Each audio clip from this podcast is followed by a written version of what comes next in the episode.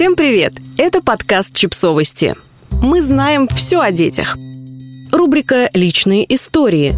Маленькая ложь для молодой мамы.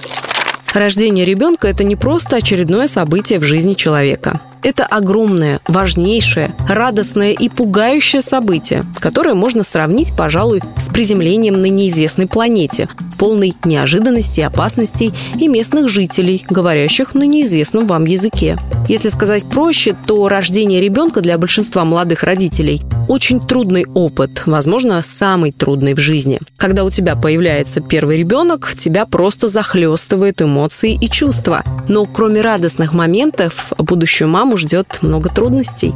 Бессонные ночи, плачущий малыш, ночные поездки к врачу и тому подобное. Но пока она улыбается и с нежностью гладит свой живот, а еще смотрит на своих подруг с детьми и ждет от них советов и рассказов о том, как это будет. Здесь и начинается самое сложное. Что сказать подруге, которая ждет ребенка, не напугав ее?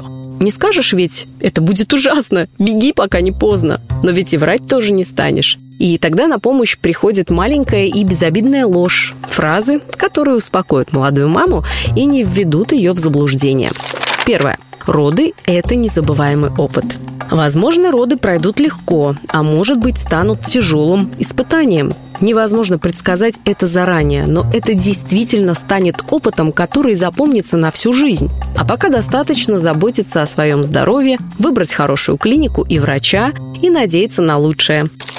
Второе твоя жизнь может особо не измениться. Ну да, если у тебя есть деньги на дневную и ночную няню, хорошее здоровье и нечеловеческая способность контролировать свои бушующие от гормонов эмоции, то такой шанс есть. Третье. Скоро ты вернешься к привычному графику и снова сможешь распоряжаться своим временем. Сейчас, когда я это пишу, часы показывают 10.23, а мой малыш как раз весело играет ложкой и совершенно не собирается спать. Четвертое. Со временем малыш будет спать всю ночь. Это правда. Главное не упоминать, что до этого он может успеть пойти в школу. Да и тогда полноценный сон вам не гарантирован, ведь еще существуют простуды, ночные кошмары и другие проблемы. Пятое. Это просто такой этап. С этим не поспоришь. Сначала у ребенка будет такой этап, потом другой этап, а потом еще примерно миллион этапов. Как минимум до того момента, как он переедет в отдельную квартиру и перестанет сообщать вам об этих этапах. Шестое. Со временем станет проще. Хм, честно говоря, проще не станет. Станет просто по-другому. А вы всегда будете переживать, стараться помочь и решать проблемы. Седьмое. Со вторым будет проще. Да, если сравнивать это с первым ребенком, то, пожалуй, будет проще.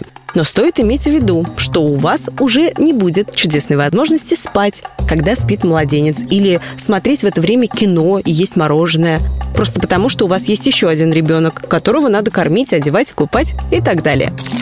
Восьмое. Если кормить грудью, похудеешь. Многие люди, правда, в это верят, но есть другие, те, кто во время грудного вскармливания испытывают такой голод, что легко перекрывают все калории, потраченные с кормлением пачками печенья, пирожных и другими вещами, не способствующими похудению.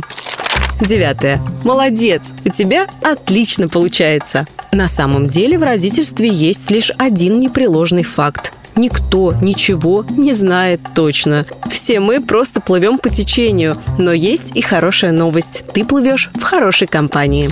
Подписывайтесь на подкаст, ставьте лайки и оставляйте комментарии. Ссылки на источники в описании к подкасту. До встречи!